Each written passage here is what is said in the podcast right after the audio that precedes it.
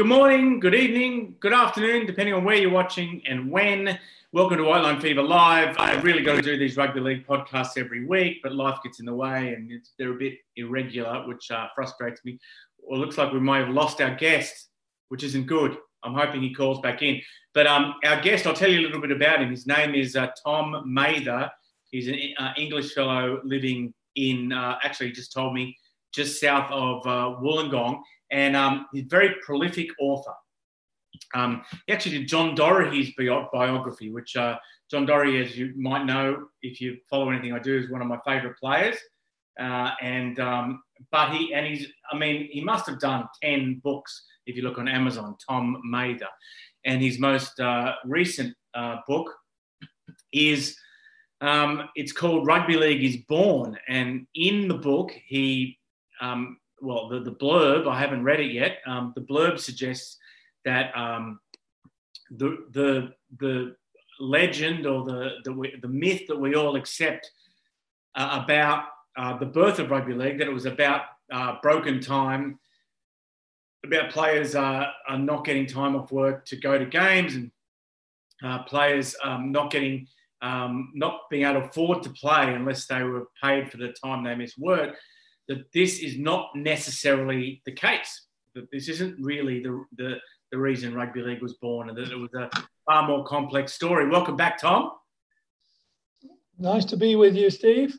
Yes, yes, great, great, great to have you back. We lost you for a little bit there. Um, before we talk about your new book, which sounds fascinating, uh, Rugby League is Born, can you set up uh, for the viewers and listeners a bit about how you came to write John Dorahy's biography and how you came to um, um, write all these books. How many books have you published now?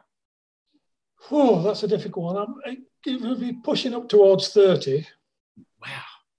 Wow. Um, but with regard to John, John Dorahy was when John was the coach at Wigan. My son Barry John Mather was just breaking into the first team, and it was John uh, who actually converted him from a second row forward to a to a centre, and his, his career took off from there. And it was John that brought him over to Perth Western Reds when he was assistant coach there. So I've been coming to Australia from around about 1994, really. And during that time, I used to come over and we'd, we'd stay with John. And I thought, you know, this is a guy who's got a fascinating story. And so he very kindly agreed to let me have a look at all the scrapbooks that his mum had kept, and I was able to piece together his what I think was a wonderful career for an Australian who did it in in in Australia, but he did it. He did massive things in England. Very badly treated by Wigan. You know when he he did the double and got sacked. Yeah, yeah. I, I mean, John Dorahy was my favourite player as a kid. I went to the Steelers' first training session and got got his autograph uh, at the end of 1981. So um, a very special player uh, to me. And and but you've written a lot of rugby league history books too about the Rorke's Drift Test and um, you know. I, yeah, I I wrote a book way back in '93 with with Mike Latham, which was the first book I wrote, which was called The Rugby League Myth. And it was that book that was instrumental in this latest book because I got an itch that I couldn't scratch. And the itch was that things were not as the, uh, the officials at the Rugby League would have us believe with regard to how the game was, was formed. And other things took over, and I came. I eventually came out living here, and I've been writing books. I wrote a series of books about the the tours down to Australia by the by the England Rugby League between the wars, and it's it's just sort of escalated from there. Really, I I'm just I'm just running out of ideas of what to write about next, basically. well, well, we don't want you to give away the sort of uh, punchline of, of your latest book, Rugby League is Born, but can you tell us a bit about the premise of it and and and, and how that what we've all been taught that rugby league um, was a kind of working class revolution against um, Twickenham, who wouldn't let players be reimbursed for time off through injury or travelling to matches. How that, that perhaps wasn't necessarily the case? It, it wasn't really the case at all. Um, it's a lot more complex and complicated than that. And I know Professor Tony Collins, who I know well, Tony Collins wrote for university when he was doing his, his PhD, and we got this psychological, sociological talk about how the um, poor working class North was, it, it was inevitable that broken time payments would lead to the breakaway. It was far more complicated than that. The problem started way back in, that, in, in 1892, because in 1892, the senior clubs in Lancashire, but particularly in Yorkshire, were facing massive problems. And those problems were coming on two fronts. Firstly, there was the turnstiles. If the Yorkshire clubs were playing in the Yorkshire Cup tie, or they were playing in a local derby, yeah, they got a massive crowd. But the mundane week to week bread and butter games were being viewed as meaningless and they were staying away in ever increasing numbers. And that spelled financial disaster for the clubs. But the other problem came from the rival code of soccer. By the end of the 1891 92 season, the Football League was successfully running two divisions, 16 clubs in each division, year on year. So it was always something had to be done. And in 1892, 10 of the senior clubs in Yorkshire met in secret and decided they were going to form themselves into an alliance. That in itself wouldn't have caused a problem for the authorities. What did cause the problem was the fact that they wanted to form an alliance league, which they wanted to run and they wanted to control. The Yorkshire authorities, and for that matter, Twickenham and the English Rugby Union, were never going to go allow that to happen. And so the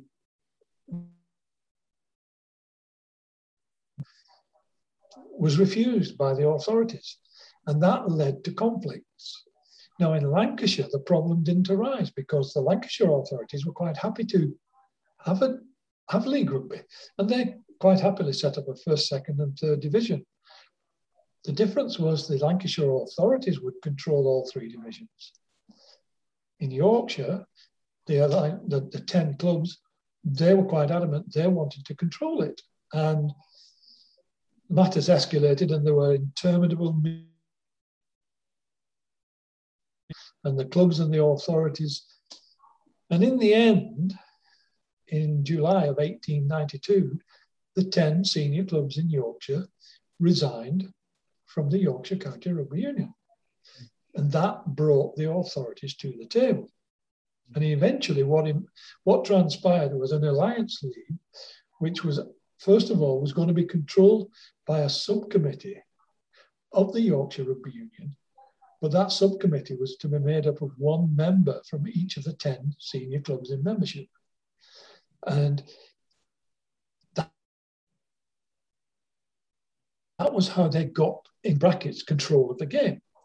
The problem was that when it came to the bylaws, bylaw 28 was to cause all sorts of problems because it stated that the bottom two clubs would have to retire from the league, but they would be eligible for re-election.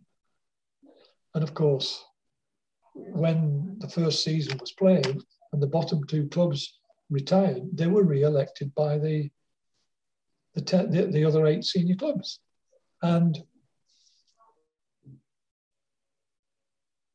that caused an outcry in Yorkshire. And that anger that was building up and building up carried on way, way through to 1895.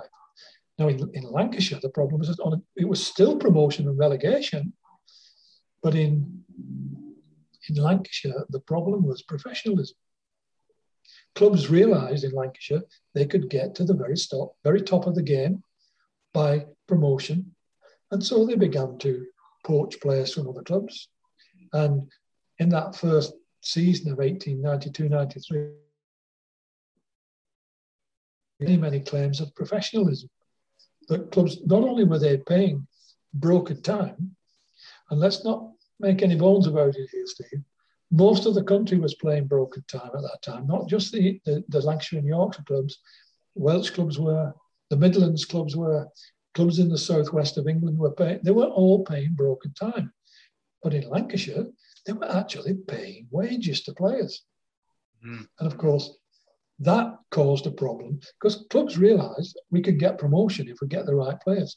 But equally, we can avoid relegation. Mm. 1894, that, that was when the problem started. 93, 93, 94, the second season, we had Lee suspended for professionalism. We had Salford suspended for professionalism. And that angered the, the senior clubs who wanted, who, who, came out and said, we, we want a professional first division. Mm. And when Salford were found guilty and suspended, their secretary came out and dropped them the biggest bombshell of all. He said he intended to bring charges of professionalism against five other clubs Swinton, Tyldesley, Rochdale Hornets, Broughton Rangers, and Wigan. Mm. So you'd got, you've got seven of the first division clubs who were either suspended or were being investigated for professionalism.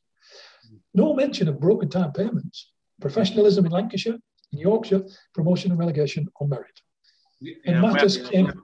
Sorry, go on. I was just going to say, so what did the fixture list look like for these clubs back then? Because I don't think there's a modern understanding of, you know, did, well, what I remember is, play, was it, did they play, did they regularly play teams from the south or not? Yes, they did. They they had a. If you look at the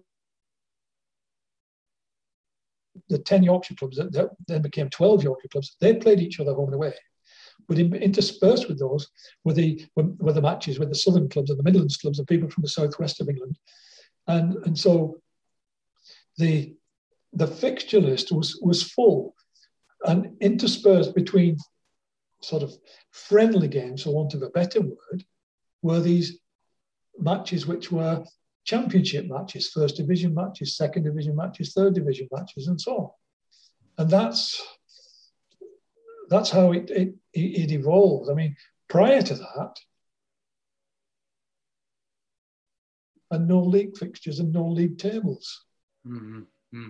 So, this kind of revelation, how does it impact on our understanding of what rugby league is? I, I think we, we try to paint a picture of it as quite a noble pursuit and a social revolution, but it sounds like it was, you know, very much commercial. And, and um, I guess if the if the denizens of, of, of Twickenham were levelling charges of crassness at, um, at, at, at, these clubs and the northern clubs, that perhaps by by Victorian definitions, it was fair enough. There was it, it was crass commercialism. Oh, without any doubt. The, the, Broken time had got nothing to do with this at all. It had, it had got to do purely and simply with one thing, and that was the senior clubs in Yorkshire, and then following them at Lancashire, wanted to control their own destiny. Mm-hmm. And they were not prepared to obey the rules of professionalism that were being drawn up by the, uh, the authorities down in London. Mm-hmm. And this, this idea of uh, a noble gesture to look after the financial welfare of their players. Steve, it was nothing more than smoke and mirrors. The senior clubs in Yorkshire were very, very good at smoke and mirrors. Mm-hmm. They, they went in interested in the financial welfare of their players, but at the time they portrayed themselves as looking out for the welfare of the working class player in the north of England who could not afford to play the game unless they got financial support from the clubs. And what they were trying to do was to occupy the moral high ground mm. and also trying to get the, the rest of the, the Lancashire and Yorkshire counties on side because when the split came and the lead up to the split, the whole of Yorkshire and the whole of Lancashire near clubs. Mm. And in an attempt to get them back on side, Joseph Platt came out with this um, know, ingrained in our in our psyche that we we split from the rugby union because they refused to sanction broken time payments to players. Mm. Nothing could have been further from the truth. Yeah, but nobody yeah. wants to nobody wants to admit that because don't forget way back in 95 the, the whole of the country was against these 21 clubs, which became 22 clubs. And the best way to get them on side was to find some moral high ground that they could get to. And Joseph Platt hit, hit the nail on the head, didn't he? Mm-hmm. It's because we're looking after our players. It stayed with us for 126 years. Nothing, mm.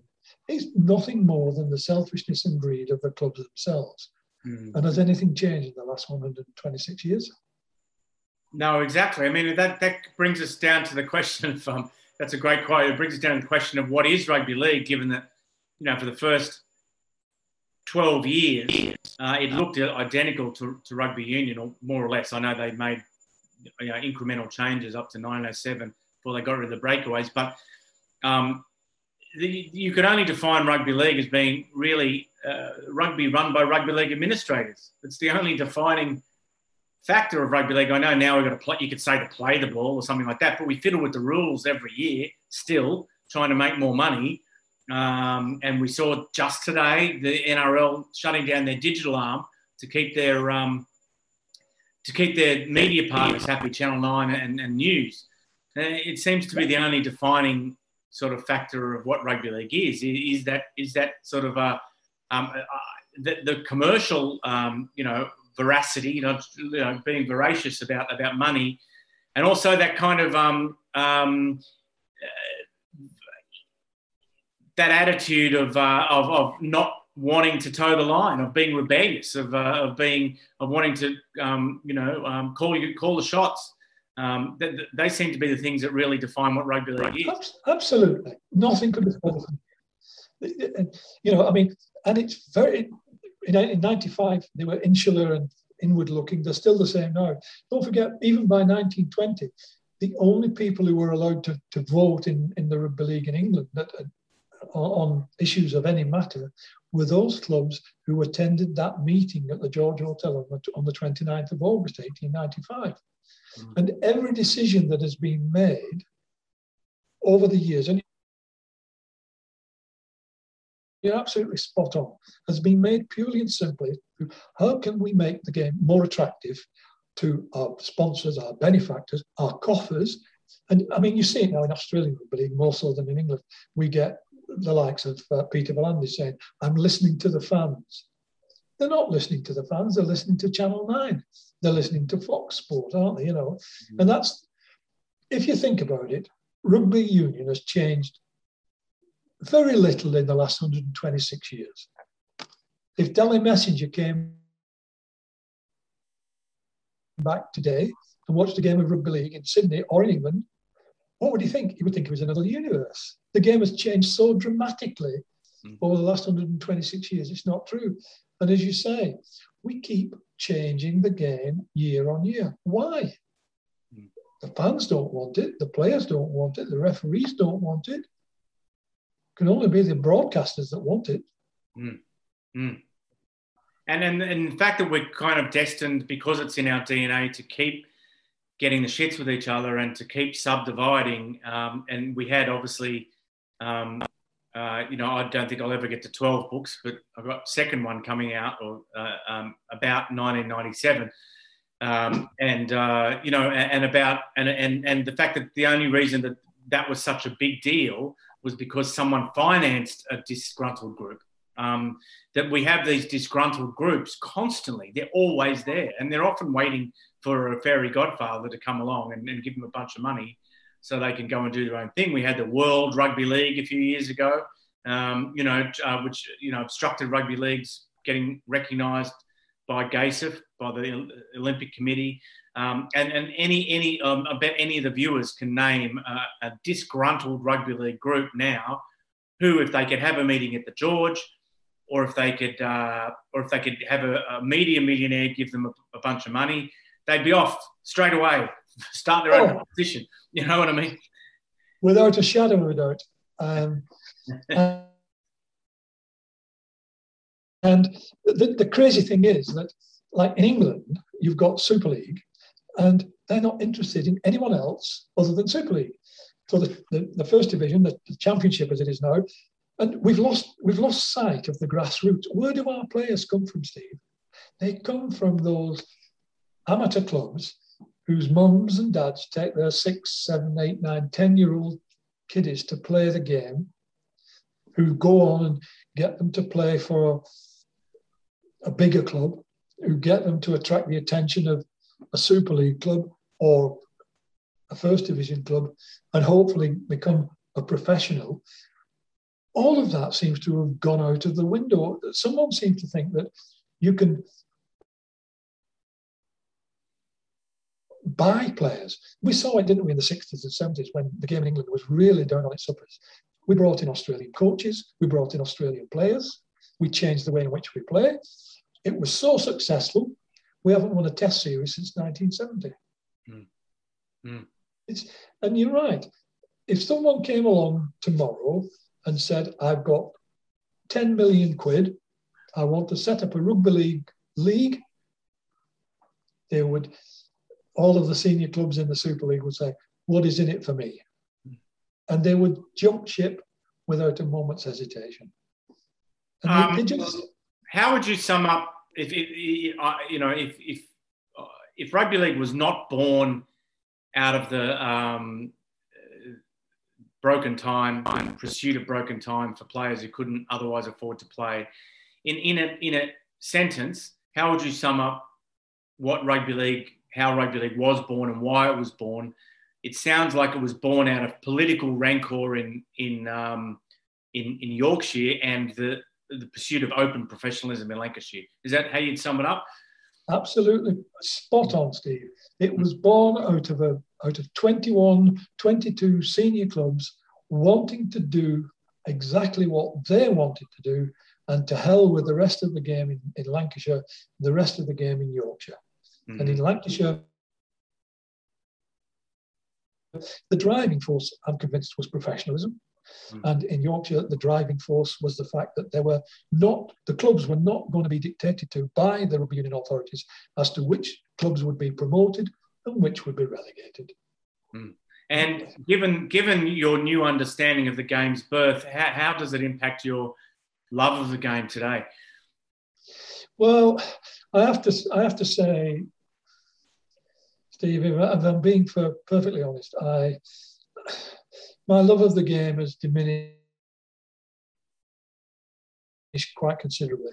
The game that I grew up watching when when when we, I was a, I was born in Wigan and I was a big Wigan fan, and Wigan had a great deal of success. But when the green and golds turned up, you would guarantee that there would be an almighty crowd, an almighty game, and everybody would be happy.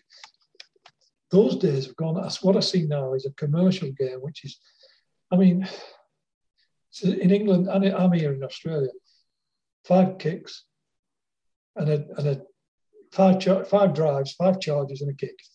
If I could if I could bring in one rule, it would be you cannot score a try unless you carry the ball over the line. Mm-hmm. You have to run with the ball to score a try. How many times do we see people kick into the corners, catch the ball over the line and fall over? I, I, I despair as to where this game is going because we, we're pandering to broadcasters and not, not looking after the history of the game and the supporters that grew up like you and I people, I mean, I'm 74, but there are people coming into the game who, have been watching the game for perhaps 10, 15 years, well, in the early 30s. What, when are they, what's going to happen when they lose faith in this game of ours? Mm-hmm.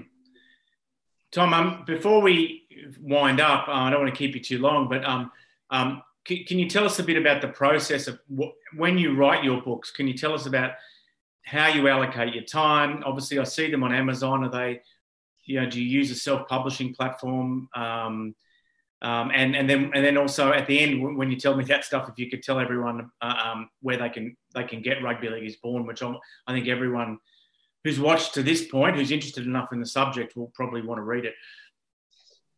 Yeah, my starting point is always something. Well, I suppose if I'm being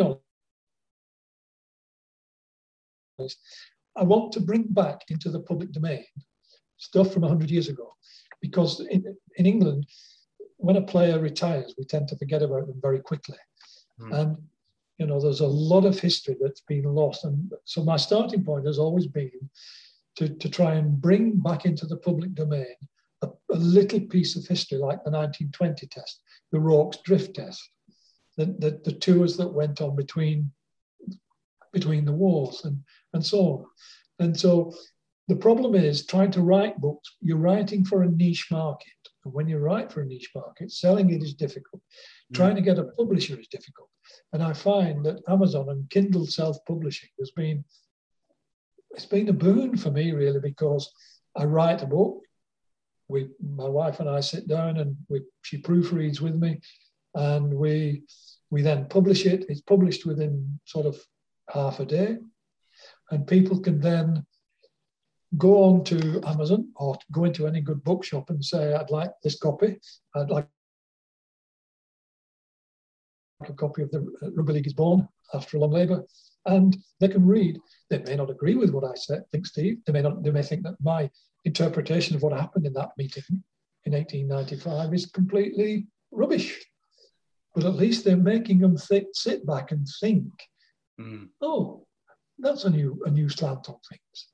So people who are interested in rugby league and rugby league history, go to Amazon, go to your bookshop, buy it. It's, it's by Tom Mather, and it, I don't make a lot of money, but I do get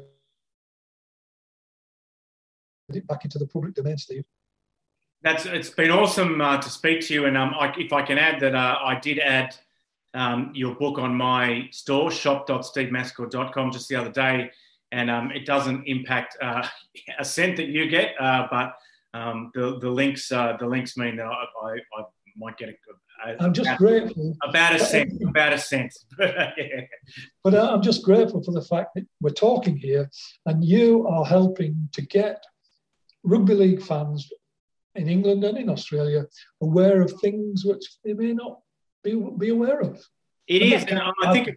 I think it's fascinating too, but I don't know if a lot of fans do. Th- I imagine only a tiny percentage of, people do think about it. But to me, the the origins of the sport um, speak to the way I read current events and and to, and to the way I allocate my time and to why to why you know why I would uh, go to the grand final this weekend or why I might buy a book or buy a jersey or whatever. You know, the an understanding of a sports history to me is is essential to uh, what it stands for. And, and, you know, I think a lot of people, uh, particularly in, in this country, in the UK, you know, do buy into the, the, the, myth of, of rugby league's birth and that it was a noble um, social uh, upheaval and a social movement. Um, when in fact it was just a breakaway competition and or two breakaway competitions and it just happened to come along at a time with the development of mass media and and all that sort of stuff uh, and and uh, deindustrialization. It came along at a time where that meeting was more important than